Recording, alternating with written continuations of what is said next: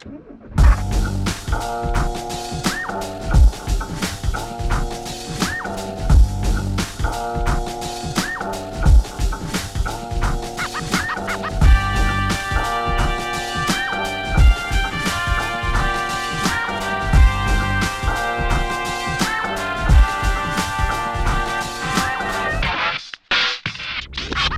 dobry.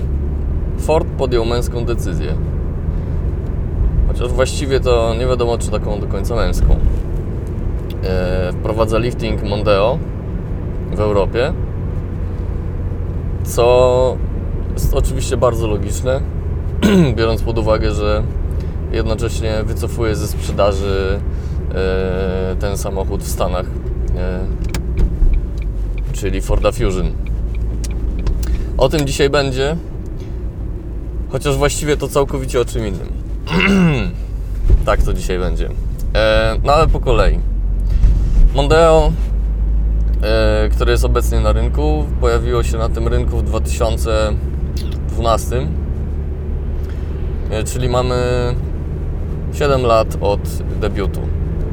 I wprowadzę go w momencie, w którym większość yy, marek wymienia po prostu model na nowy, a nie, nie bawi się w liftingi. E, To jeszcze smutniej wygląda, jeżeli sobie uświadomiłem, że tak naprawdę to Mondeo jest samochodem z roku 2010, bo e, to wtedy się pojawiło e, w Stanach jako Ford Fusion. No to to już zaczyna wyglądać dość smutno, że po 9 latach czy 8 latach produkcji doczekujemy, doczekujemy się liftingu. Zwłaszcza, że w Stanach samochód znika. Ford nie będzie go już dłużej oferował w Stanach. To jest, wydaje mi się, takie symptomatyczne wydarzenie pod dwoma względami. Pierwsze, obawiam się, że ono jest charakterystyczne dla Forda, który mam wrażenie jest bardzo dziwną marką. Eee, I nie żebym jakoś miał coś strasznie do Forda, bo właśnie siedzę w Focusie starym jak świat. Eee, jest spoko, ale Ford miał taki okres w swojej historii w latach 90., że samochody produkował, pewnie gdyby mógł, to by je produkował w nieskończoność. Pamiętacie w latach 90. w- takie modele jak Escort, jak właśnie pierwsze Mondeo na przykład, jak Fiesta, czyli samochody, które były produkowane przez niemalże dziesięciolecie. Yy, a w przypadku Fiesty w zasadzie pierwsza, druga, trzecia generacja to było w sumie 15 lat, był ten sam samochód. Yy, Escort, piąta, szósta, siódma generacja to też było 10 lat w zasadzie. Yy, Mondeo to było 8 lat, ale 8 w czasie których yy, ten samochód już się bardzo zestarzał. Yy, więc Ford wydaje się, że po takim okresie, kiedy od tego odszedł i nauczył się na swoich błędach i wprowadził tego Focusa, który był często odświeżany, jednak z jakiegoś powodu chyba wraca do tej strategii. Nie w przypadku Focusa, bo ten jest y, dosyć często aktualizowany, ale mm, no Mondeo wydaje się, że zaczyna iść tą drogą. E, czym to się kończyło? E, już historia nas tego uczy. I Mondeo drugiej generacji, czy raczej pierwszej po liftingu, i Escort tej siódmej generacji, w momencie, w którym kończyły swoje życie, były już strasznie starymi samochodami. One już do, w stosunku do, do, do ówczesnej konkurencji, czy do jakiego, takiego wyznacznika w samochodach budżetowych, jakim dla Mondeo jest Passat, a dla Escorta wówczas był Golf, E, no to w momencie, w którym produkcja tych dwóch samochodów się kończyła, to i Passat i Golf były lata świetlne przed nimi. E, No dobra, może nie lata świetlne, ale to był krok jednak przed. E, Podobnie było z Oplem, który miał swoją Vectrę i w momencie, w którym kończył produkcję Vectry B, e, to był rok 2001 chyba, czy drugi nawet. No to musiał się bić tym samochodem z, z czymś takim jak Passat B5, który jeżeli chodzi o stylistykę, o konstrukcję, o zawieszenie, o wnętrze, e, no, przewyższał ją naprawdę w stopniu, który, który trudno było zniwelować ceną. I podobnie było właśnie z Fordem Mondeo, który przeszedł lifting, pierwsza generacja przeszła lifting w momencie, w którym e, wszedł Passat B5. E, I żeby z B5 konkurować, to lifting nie wystarczał, bo, bo B5 była ogromnym skokiem w stosunku do B4 i B3. I teraz Ford jakby zaczynał robić to samo. Opel już tego nie robi, bo już Opel nie jest GM-em, e, a to pewnie była strategia GM. A zobaczymy, jak będzie z Oplem teraz pod skrzydłami PSA. E, ale Ford wydaje mi się, że idzie ścieżką bardzo niebezpieczną, e, która się może skończyć bardzo niewesoło, bo kilka modeli sobie w ten sposób przecież pogrzebali. No, Scorpio na przykład zostało zakopane, bo było tak naprawdę przypudrowaną granadą, e, a w ostatniej generacji dodatkowo jeszcze wyglądało paskudnie. Jeżeli jestem przy tym pierwszym takim charakterystycznym aspekcie tego, co się właśnie dzieje, czyli tego liftingu Mondeo, to Ford w ogóle wydaje mi się, że jest taką marką, która nie wie za bardzo, co ze sobą zrobić która ma głowę włożoną do, do kubła na śmieci e, i wyjmuje ją tylko raz na kilka lat. Bo Patrzcie, co Ford zrobił, jeżeli chodzi o suwy. Ile lat Fordowi zajęło dojście do wniosku i zauważenie, że cały rynek idzie w kierunku suwów. E, kiedy się pojawiły pierwsze fordowskie suwy, to były jakieś tam Fordy Kuga, jeżeli dobrze kojarzę, to rynek już był tak naprawdę tak napchany tymi samochodami, że konkurencja zaczynała być niemalże no, niemożliwa e, dla takiego samochodu jak Kuga. Bo e, to już były czasy, kiedy Koreańczycy e, zdążyli przejść już dawno, dawno od etapu tworzenia paździerzowatych samochodów, które są po prostu toczydłami, do etapu, kiedy samochody tych marek nawiązują równorzędną walkę E, i konkurują naprawdę bez żadnych kompleksów, e, czy z Japonią, czy z Niemcami.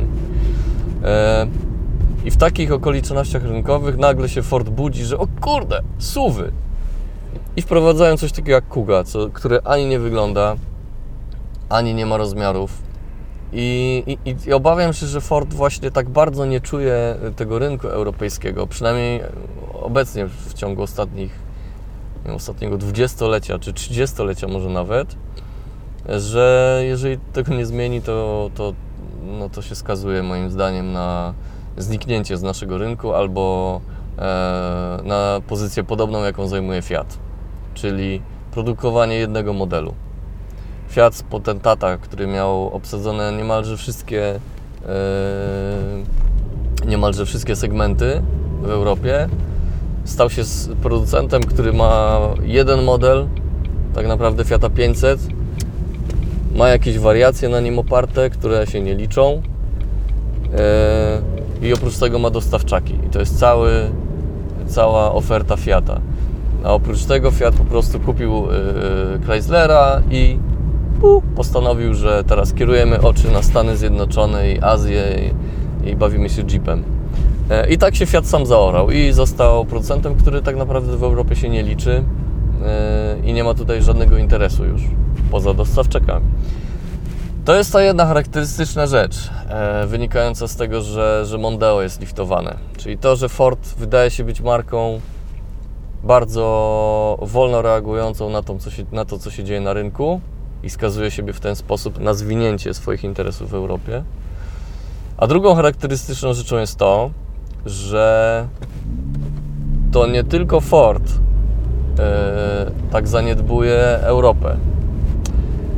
I może wcale nie jest tak, że to tylko Ford ma problem. To Europa ma problem.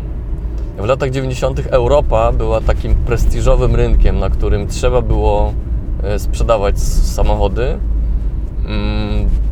bo po prostu to był najlepszy rynek. To znaczy Europa była najbardziej wymagająca, na Europę się przygotowywało najlepszej jakości samochody e, i Europa była takim wyznacznikiem. Stany były rynkiem traktowanym po macoszemu, trochę jest tak do teraz. E, bo tam po prostu jakość nie była tak istotna. Samochody z Europy e, były uważane za najbardziej finezyjne, najbardziej, najwyższej jakości i najbardziej eleganckie. E, I tak też się projektowało samochody pod Europę. Obecnie to, co się dzieje w Europie, mimo że sprzedaż rośnie, i tak, i tak nie jest w stanie dorównać temu, co się dzieje w Azji i tym rynkom, które są tam chłonne, czyli e, Chiny, chociaż Chiny już powoli, on to jest duży rynek, ale już przestaje rosnąć tak bardzo, e, i Indie, które wydają się być drugim bardzo chłonnym rynkiem. E, I to wszystko powoduje, że z Europy znikają producenci, z Europy znikają też e, modele samochodów e, i Europa kiedyś mm, była bardzo trudna w e, konkurowaniu z markami europejskimi, ale jednak kusiła ze względu na to, jakie przychody mogła generować. A teraz Europa nadal jest trudna w konkurowaniu, ale już nie jest takim łokołym kąskiem. I w latach 90., kiedy rzeczywiście warto było się o to bić, zobaczcie, że japońscy producenci mieli w Europie obsadzone wszystkie ówczesne, ówczesne segmenty. E, mieli od samochodów miejskich przez kompakty, klasę średnią, klasę wyższą średnią. Nie mieli nigdy samochodów luksusowych, czyli takiej konkurencji dla S-klasy, dla BMW 7 i Audi A8, ale jak najbardziej z samochodami klasy Y, o, o kroczek niżej mogli konkurować i mieli czym.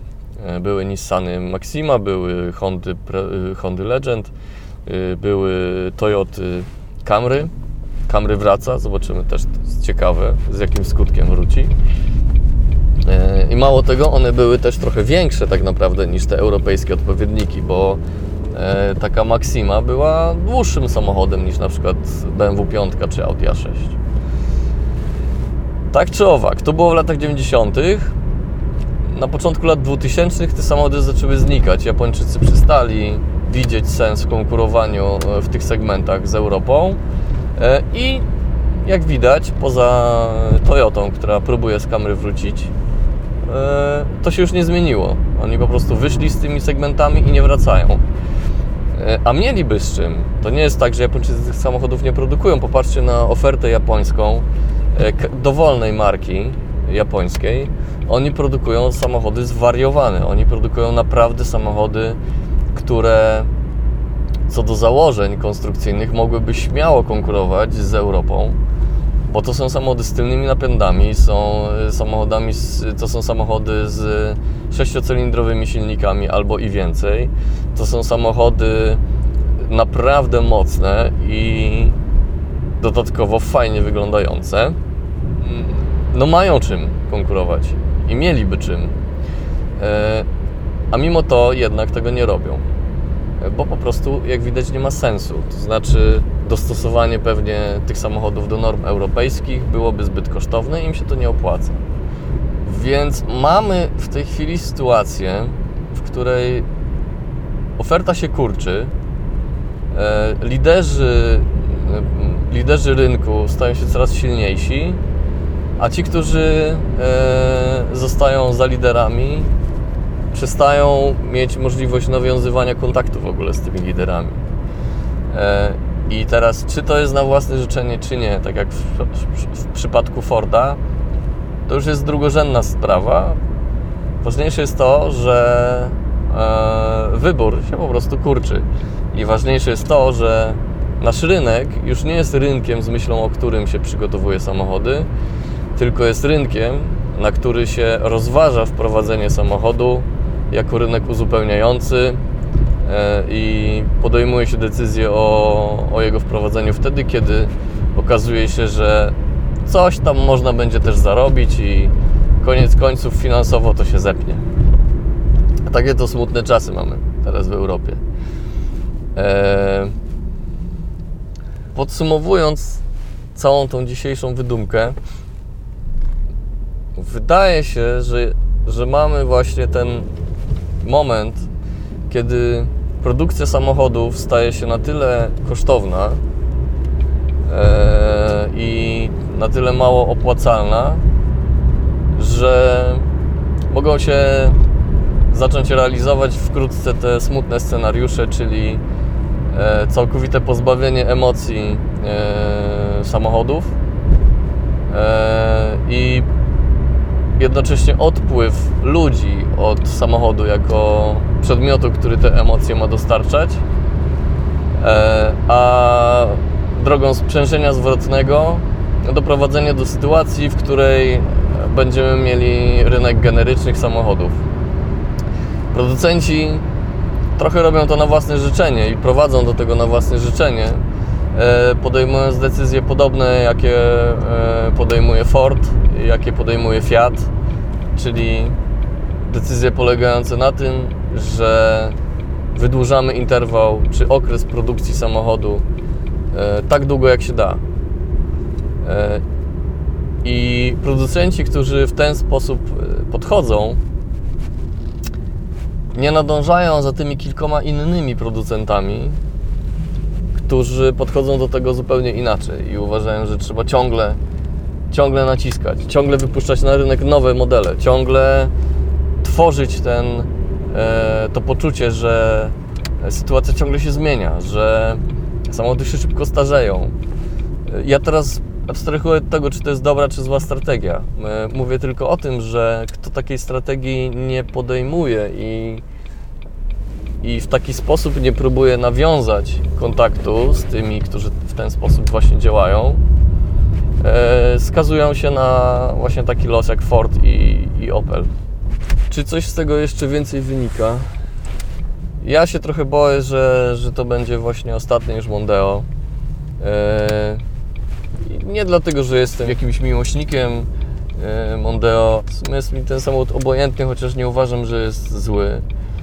Natomiast bardziej mnie, mnie smuci to, że po prostu taka sytuacja spowoduje zmniejszenie konkurencyjności rynku, a wiadomo, że to koniec końców yy, najgorzej, najbardziej się odbija na nas, czyli na kupujących. Yy, I trochę się tego właśnie tylko boję, że, że będziemy mieli coraz mniejszy wybór, e, w związku z czym e, będziemy coraz bardziej musieli wybierać z tego, co zostanie nam zaproponowane przez y, dwóch, trzech graczy na rynku i, i to jeszcze bardziej będzie e, pole do popisu, jeżeli chodzi o optymalizację kosztową. Znowu mi się mikrofon przesunął do jasnej cholery, nie wiem jak to będzie brzmiało. No ale dobra. Eee, to tyle na dzisiaj, dzięki.